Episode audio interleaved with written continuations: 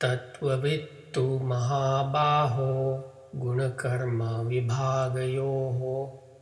गुणागुणेषु वर्तन्त इति मत्वा न सज्जते Now the Sandhi Vichhed.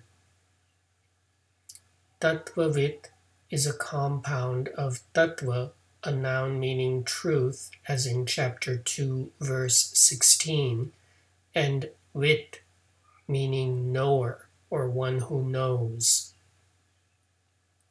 Tu is a particle meaning but or however. Mahabaho is a proper noun by which Krishna is addressing Arjuna. It means great armed. Guna is the singular nominal form of a noun meaning quality, as in the previous verse.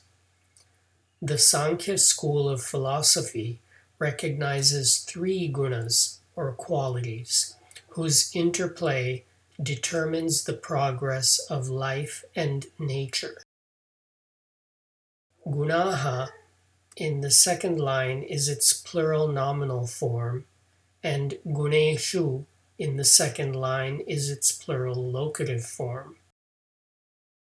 Karma is a noun meaning action, as in verse 24.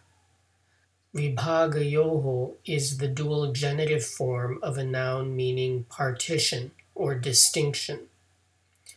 As I have said before, in Sanskrit, the verb to be is often omitted and must be inferred. This is one such case because Krishna is saying one who knows the truth is a distinguisher of action and quality. Vartanta is the third person plural present tense form of a verb with a variety of meanings, including to turn, to move, to act. In this verse, I translate it as to act upon. Iti is a word meaning so.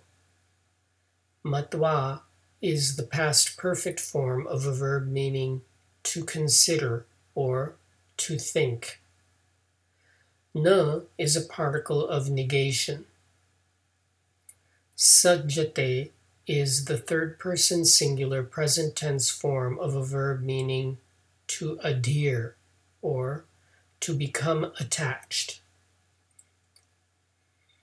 Reordering for English, we get the following Anvaya. Tu Mahabaho Tattvavit Vibhagayoho Gunakarma Gunaha Vartanta Guneshu इति मत्वा न sajjate. However, O great armed one, one who knows the truth is a distinguisher of qualities from actions.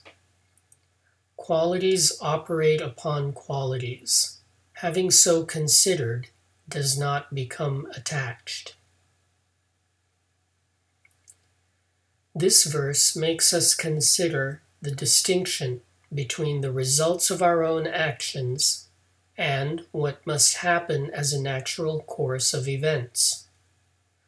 The truth is that many outcomes are affected by things outside our control. Therefore, we can neither take full credit for desirable outcomes nor full blame for undesirable ones.